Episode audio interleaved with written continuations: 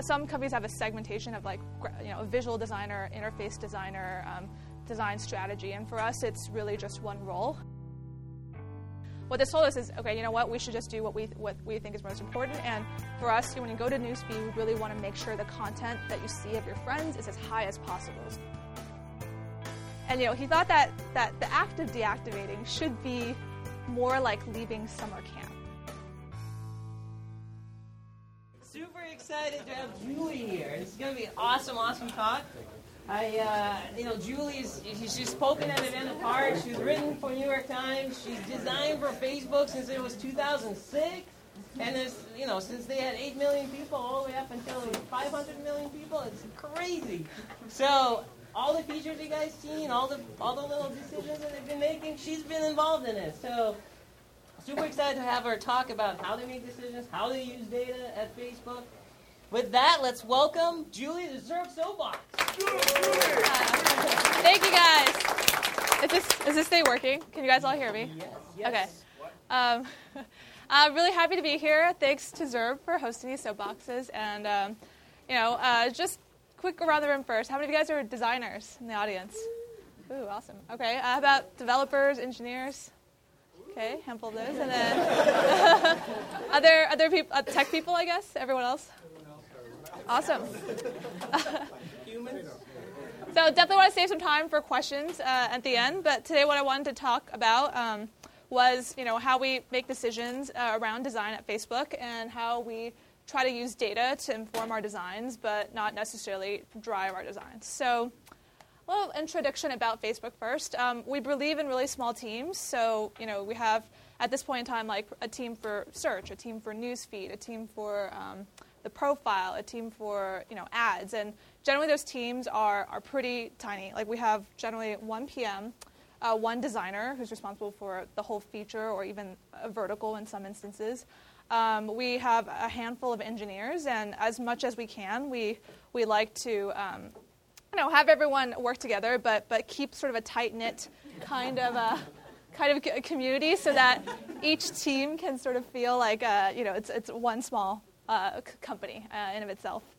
Uh, so I am a designer. Uh, I actually manage half of the product design team, and right now the product design team is about 18 people. And um, the way that we think of product design at Facebook is it's you know some companies have a segmentation of like you know a visual designer, interface designer. Um, design strategy. And for us, it's really just one role. Um, and traditionally, we've also tried to hire really technical uh, designers and people who can go into the code base and, and, and you know, write up the front end or at least have like some familiarity with the front end layer um, so they don't have to sort of go in, you know, always ask an engineer to like tweak something by five pixels.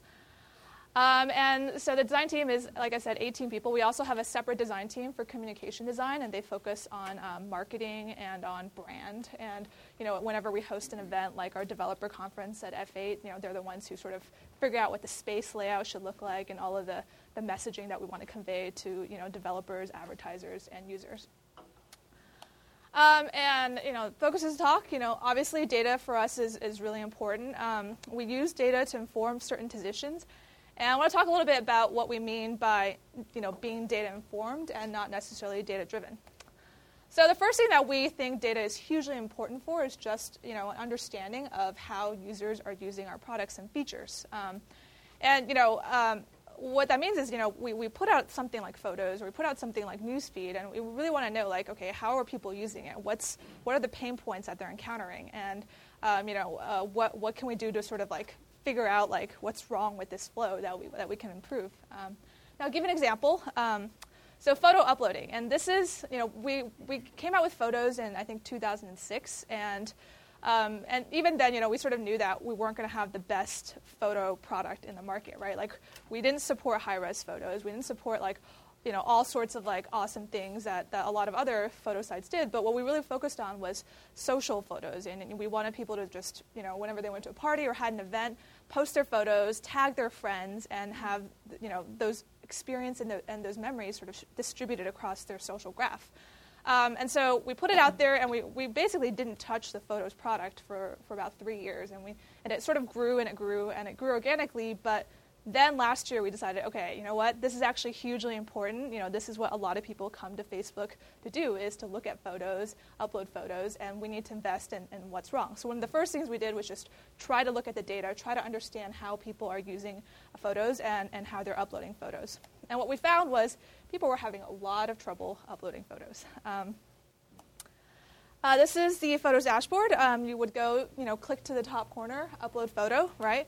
Then we would give you the screen that says, hey, you know, tell us about your photo, give, it, give your album a name, give it a description. Uh, and then you'd fill that out. And then we would say, hey, you know, select some photos to upload. And at that point, we, uh, we, had, we had tried a couple of different photo browsers. Our very first one was, I don't know if you guys remember, like a really, really janky Java uh, plugin.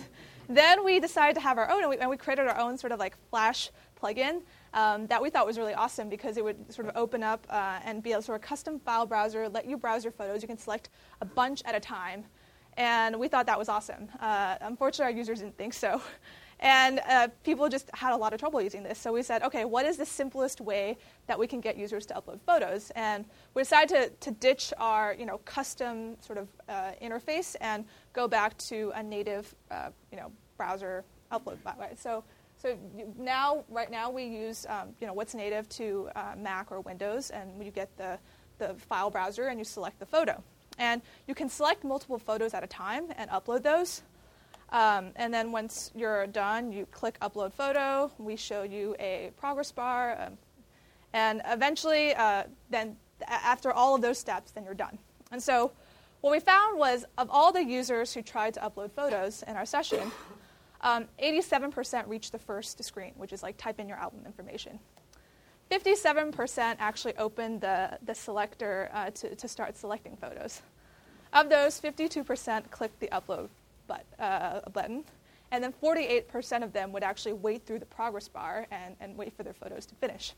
And so basically half our, less than half of our users are able to successfully upload a photo. And that was, that was kind of disheartening, right? Um, and even though when we switched from our uh, you know, old custom like Flash plugin to the, using sort of the more native dialogues for selecting, um, that sort of increased uh, the, the, the, photo upload rate from 34% to 45%, which is pretty good, but uh, you know, still not where we wanted to be. We found that of the 85% of users who uploaded a, uh, you know, any photo, they would actually only upload one, and that's because you know, it's, it's not obvious at all that you can go and select multiple photos, right? You have to remember to hold down the shift key. You have to, you know, select like five things. They all have to be in, this, in the same folder for you to easily do so. And a lot of people just like, you know, do what they normally do when they upload a file. They just select one and they say go. And they might do this over and over again to get like seven photos on the site.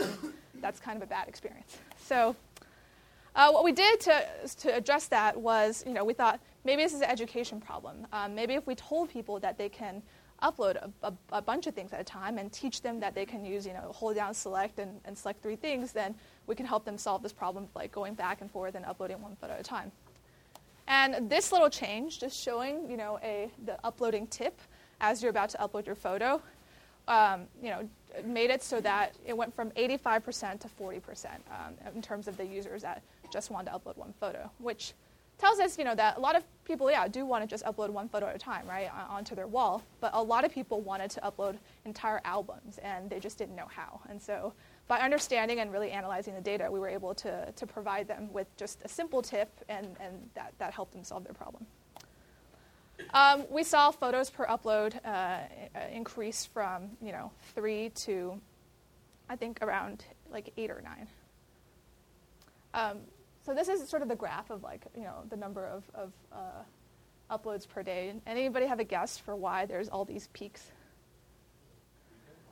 Yeah, Sundays. Sundays are like when people, you know, they finish the weekend, had all sorts of parties, and then they go uh, Sunday nights and upload all the photos. So another thing that we use uh, data for is just to sanity check our product decisions. Um, and one example was uh, our composer. So a composer is a thing that you see at the top of the newsfeed that you know that you can use to update your status or or um, you know upload a photo. And this is what our composer used to be. You know, just a little blank field that said what's on your mind, and we wanted users to you know go in and click it, focus, and then type something, and then share that with their friends. Um, here's yeah, here's what that looks like.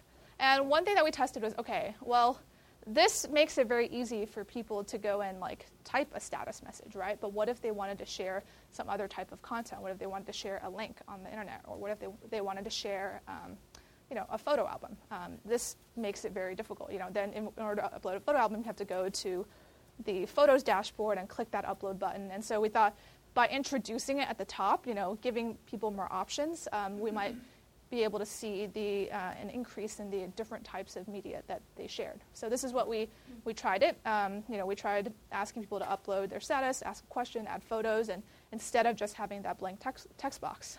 Um, anyone had a, have a guess to what the result of this change was? Huge drop. In what?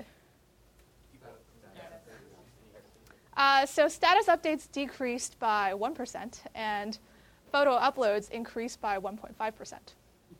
So, uh, you know, some changes, uh, not huge, nothing too big.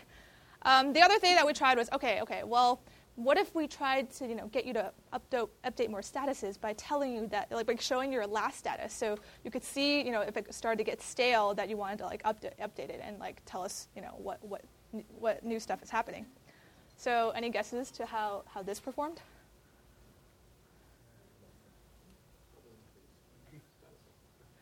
Basically it wasn't statistically like not, it didn't do anything is, is what we found out.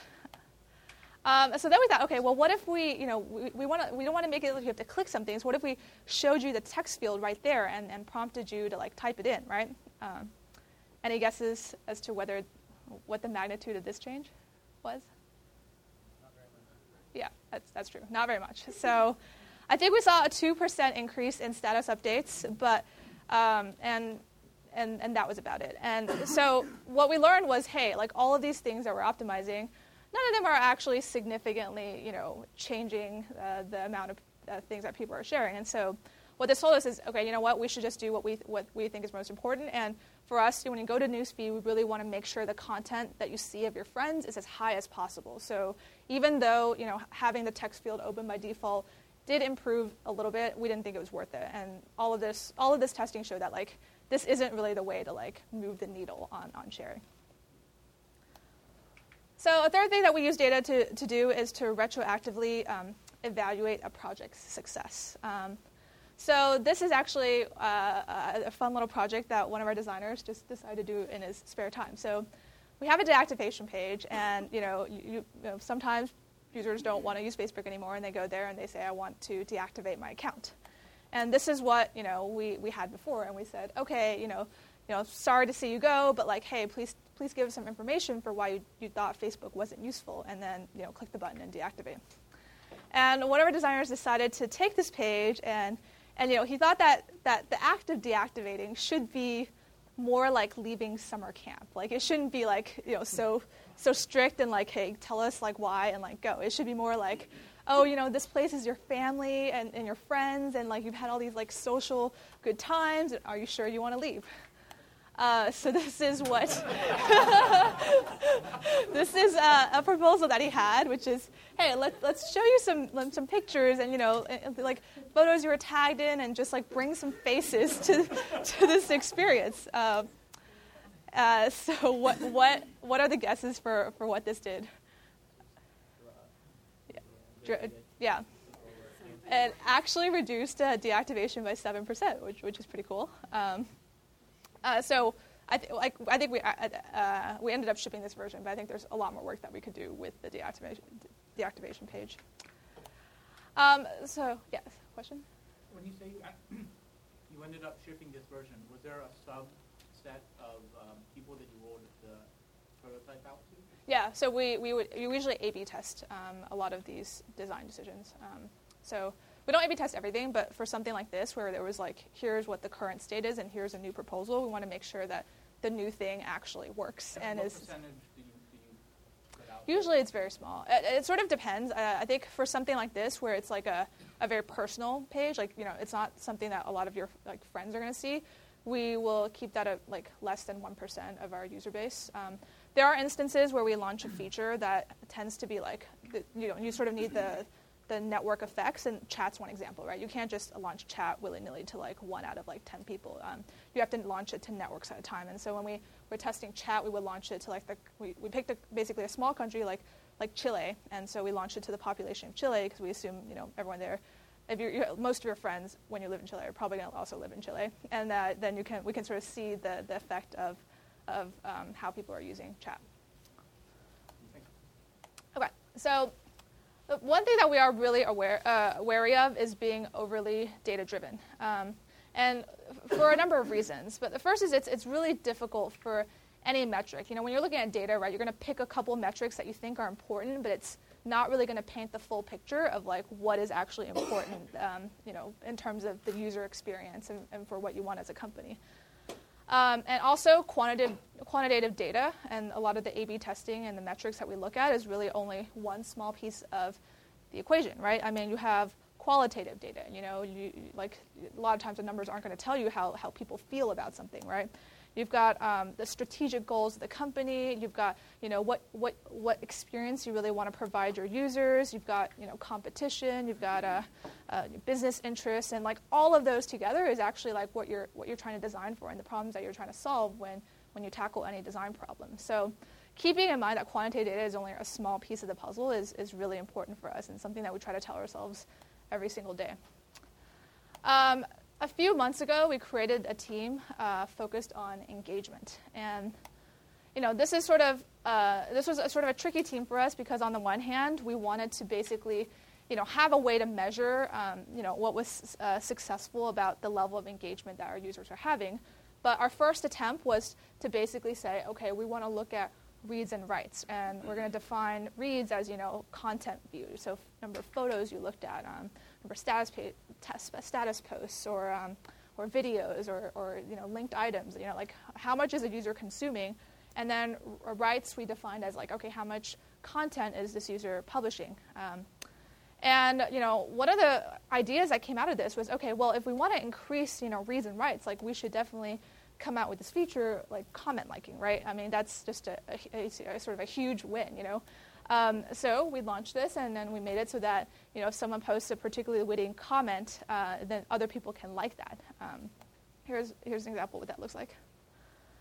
Um, but what we found was that you know yes, this definitely in, in, improved the metric, right? Like a lot, we got a lot more writes into the system, but overall, what we found was that like actually 85% of the reads and writes are generated by 20% of the users. So what we're optimizing for um, by, by allowing people to like comments is, yeah, we're giving you know these 20% of users more ways to engage and, and express themselves, which is really great. But and even though that you know would really boost the metric, like we're leaving out like this long tail of like eight, the 80% of people who aren't really doing anything on, on Facebook, and we're not meeting their, their needs. So we had to basically go and, and really think about, like, okay, is this really the right metric for what we want to define engagement as. And the team right now is still working on trying to figure out like what could be a better metric um, because this isn't representing the full picture of, of our users and their engagement. Did you distill all that engagement information into like a score per user, like based on their reads and writes? Um, yeah, we looked at yeah we basically just looked at um, like number per user. I think number of reads, number of writes per user.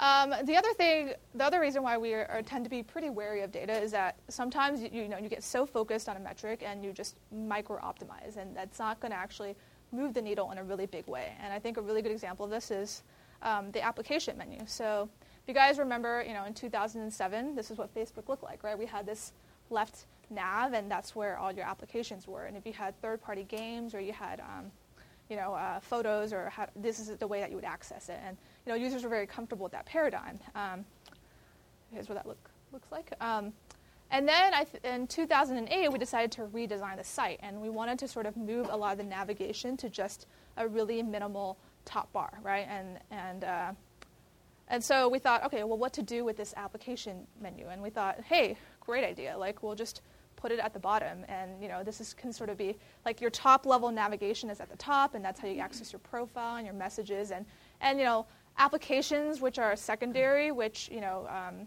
like if you play games or you want to access your photos dashboard, like we'll just put them at the bottom, and you know, it's still visible. It's docked to the bottom of the very page. Um, and you know users will find it. Well, obviously users didn't find it, uh, and you know we just we, we, we had a lot of um, the, the, stats show that basically nobody really clicked on it, and so we thought, geez, like users aren't seeing this. You know, it's too subtle. Like it's this gray bar. Like they're most focused on the content. Like how can we make users um, see this uh, applications link? And so you know we we had a bunch of ideas, and we thought, okay, okay, we just need to make it more noticeable. Like we're going to make it big and blue, and we're going to like, you know, just highlight that a little bit more, right? And we ran this A/B test, and yeah, this you know made users see it more. Like I think this probably tripled the number of clicks uh, to the application bar and the number of people who started accessing their applications. But I think what we realized is that you know once we actually took a step back um, and looked at this and, and, saw how ugly and how like basically you know it just it doesn't fit our aesthetic. It,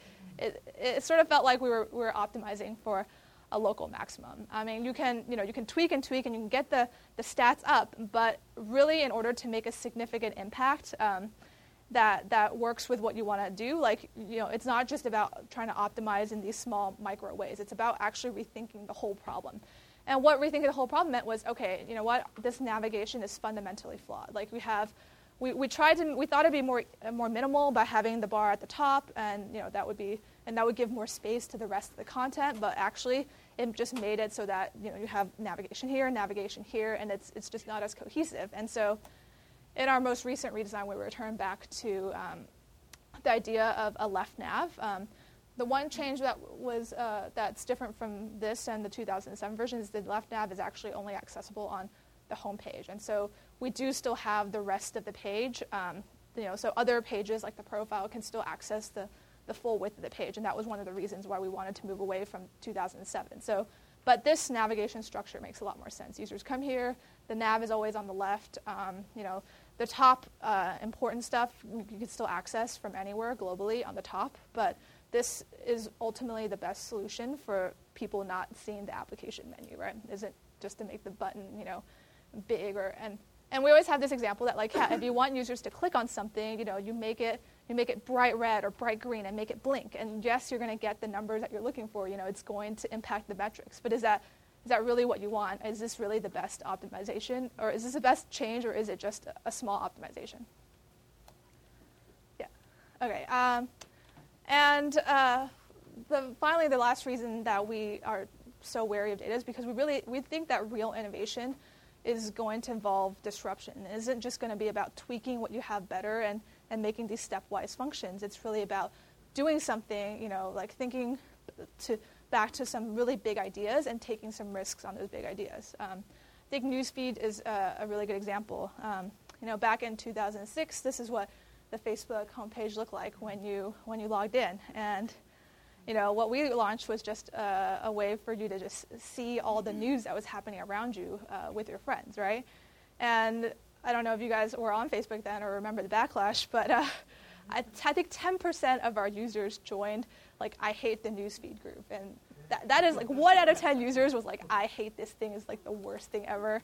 Um, we had you know even though we were a small company at that point, we only had like I think 10 million users. Um, you know, we like this was such a big deal that all these like news outlets who otherwise like never wrote any articles about us were like, "Hey guys, like this, you know, all of your users hate you." Um, and, but ultimately, you know, this, this was a big risk, and, and we weathered that, and it ultimately turned out to be the best thing for, for the company. And now, you know, I think people are very comfortable with the idea of a news feed, of going in and sort of seeing, you know, the aggregated um, activity from your friends. Um, another example of a big risk we took was, yeah. It actually, when it first launched, you couldn't control what was on newsfeed, mm-hmm. which is part of the reason there was a backlash against it. Is that something you search for in the data, or are you just like ask users what's wrong with uh, we we did actually like immediately when the backlash started, we started looking at like okay, how can we like the decision tree was like okay, we either we turn this thing off and like you know it's like a failure, or we like try to figure out like what people didn't like about it and and maybe assume that they just didn't like it because it was a change and they would get used to it, but trying to address some of those real user needs and some of those concerns were really about like i wish i had more control and so we gave people like within three days we launched like um, a preference pane where you could um, you know select like certain like to opt out of certain pieces of uh, information being shared about you through your friends' news feeds, and I think that contributes a lot to just helping people feel more comfortable with the news feed. There's just control is very important. Um, Beacon is another big, you know, risk we took where we thought, hey, wouldn't it be great if, like, when you did something on another site, it would just automatically share that to Facebook? And I think again, like, okay, automatically share, like that's that's kind of risky, right? And here, we, you know, another huge backlash. A lot of users hated it, and here we realized that, like, okay, this is a fundamental problem.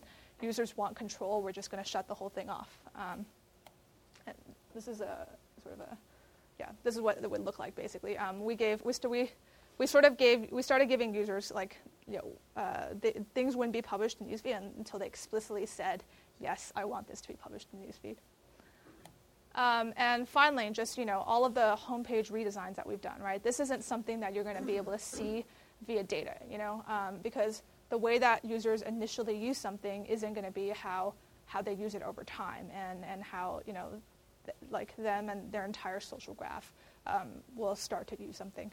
So, you know, we've, we've definitely redesigned the site a lot, but, and each time, you know, we've, we've been trying to do a better job of at least anticipating what the biggest user concerns are and addressing that before we launch. But, you know, users are always, when you ask them, do you want this change or do you not? Generally, they're going to say no, just because they're familiar with uh, the, the old thing that you had. And so, by, like, I think the, the thing that we're trying to really focus on is how to tell a better story of why this change is, is good for users and that's sort of forcing us to think about like why did we make these changes? Like what's the narrative around the changes? How can we really demonstrate value? And and if we can do a better job of that then i think that users will be more open to a lot of the changes that we're making. Um, and this is sort of a, a, funny group that was formed around the time of our latest newsfeed you know just to, to demonstrate like hey you know, when you change is hard you know every time you change you have something fundamental, you have to be really wary of, of how users perceive it. But ultimately, we feel like the greatest risk is taking no risk. And I don't know where that last word went.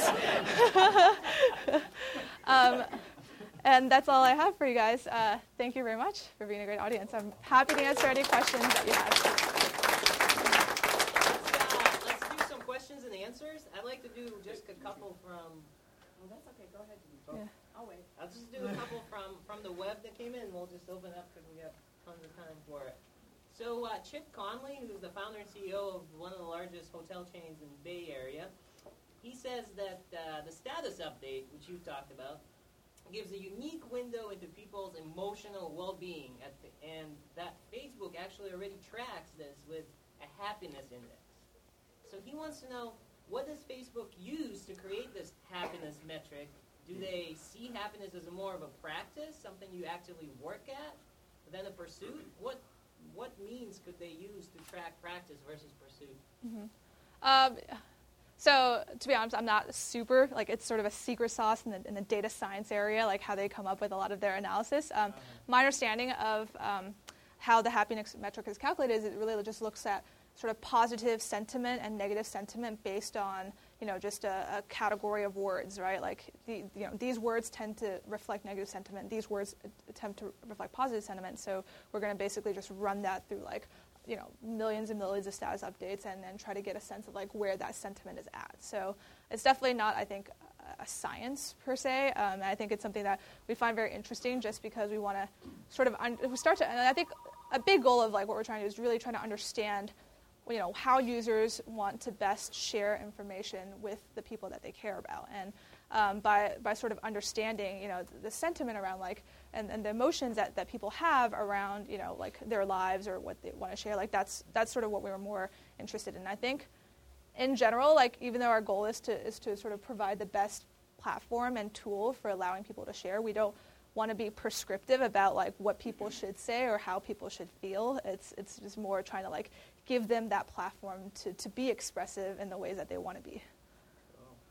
And uh, just one more from uh, Josh Elman. He's the Facebook platform guy, former Facebook mm-hmm. platform guy, and current product manager at Twitter.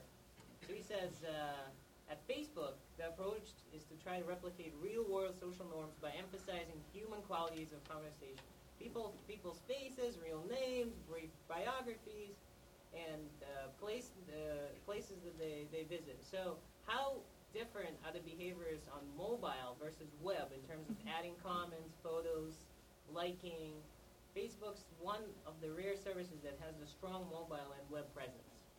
Um, yeah, I, we're starting to definitely get into mobile a lot more because we rec- recognize it's like you know, as more and more people get phones and, and interact with their friends um, while they're on the go, it's it's sort of a very different environment than when they're sitting in front of their computers, you know, just like yeah, just like trying to you know read up on the day's news. And so I think what right now the way that we're thinking about it is like okay, Facebook itself is you know a mechanism for entertainment, for for discovery. Like generally, you're sitting in front of a computer, you're sitting there for a long stretch of time, right? Or at least more than like one or two minutes, you know. Um, and so you might be interested in reading articles. You, you might just want to s- sort of get a summary of like the day's news, and that's why the first view we show you is top news. Um, when you're on the go, one, you know, we're trying to trying to understand like what people want to do, and a lot of it goes back to they want to know what's happening right now. They want to know what their friends are doing right now. They want to know like what's being said. They want to know like what parties are going on right now, like you know the activity around them. And so we are trying to focus the mobile experience more around the like happening now. And so one thing, one change that we have is like when you go to the newsfeed, right? It's it's not. Um,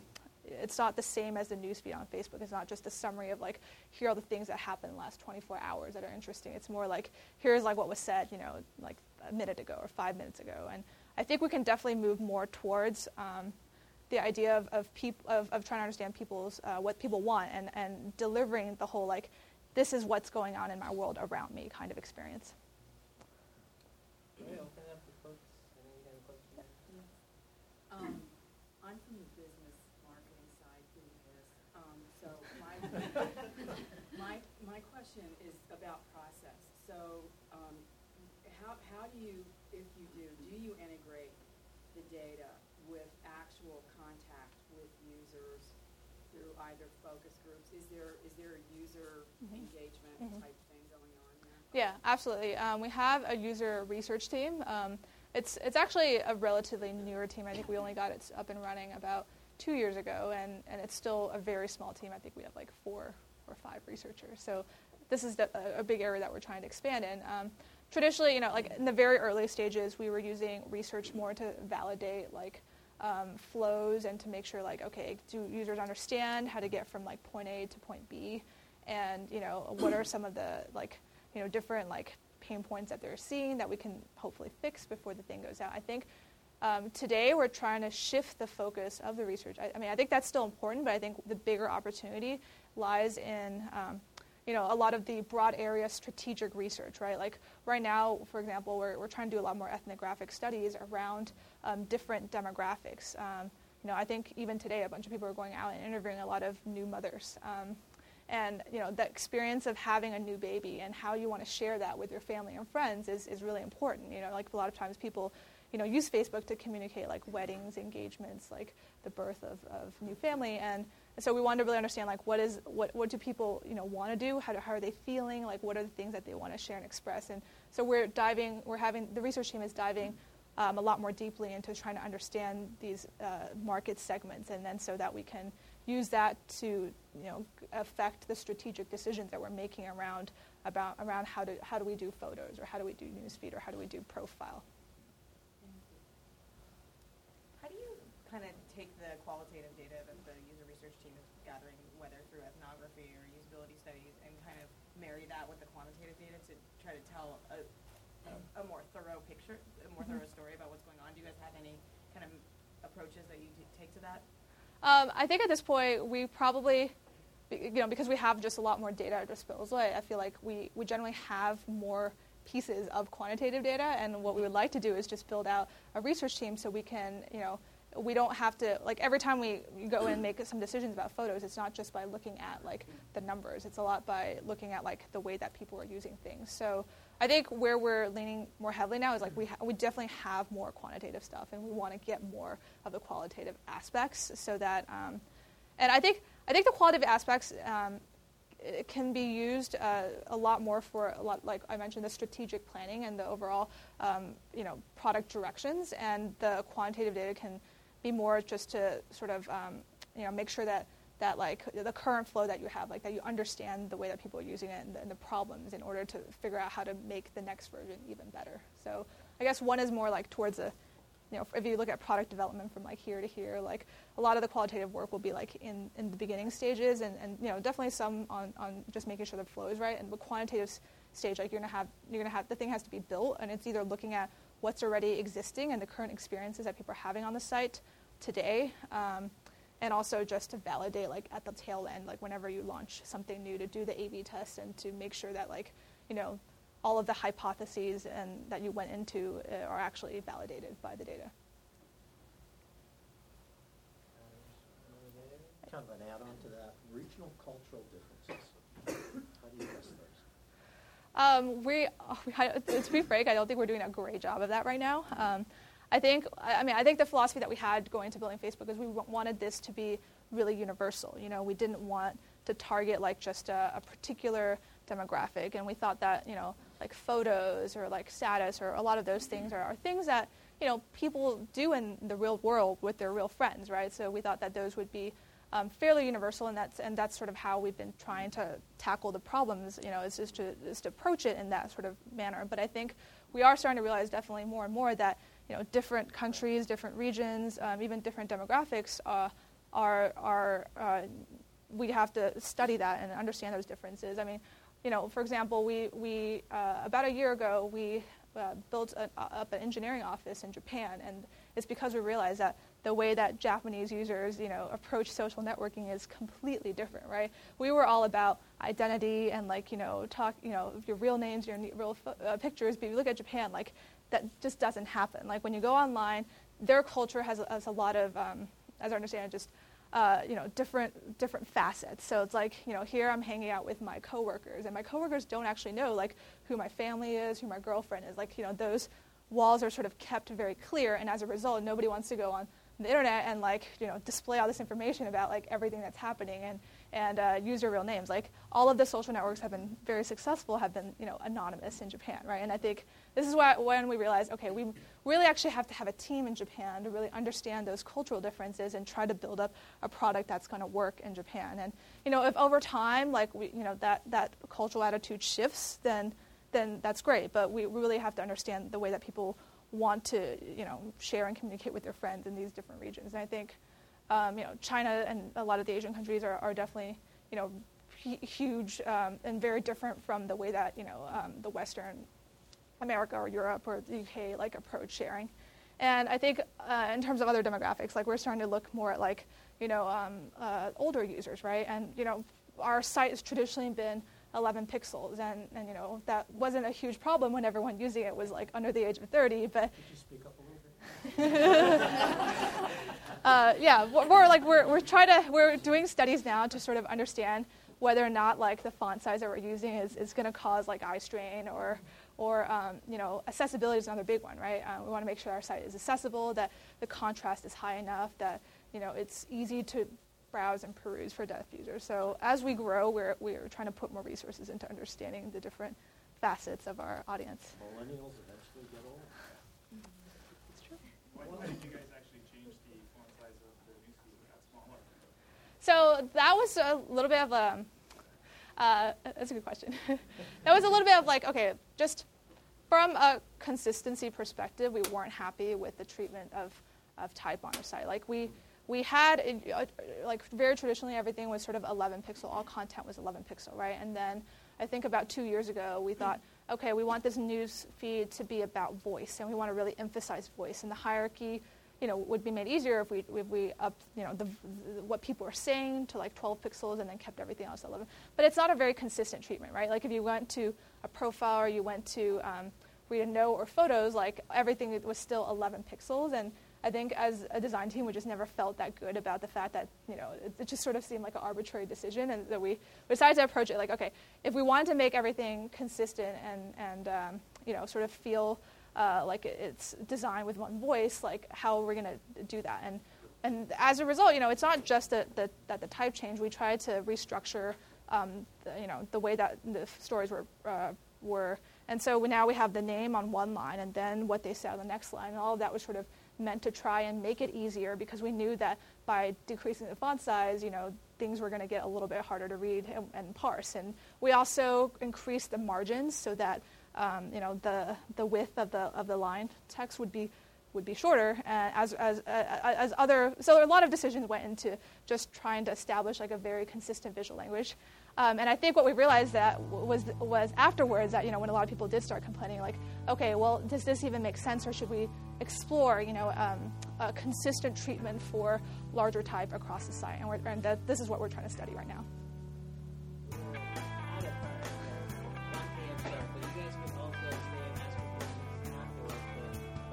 For an awesome, awesome talk.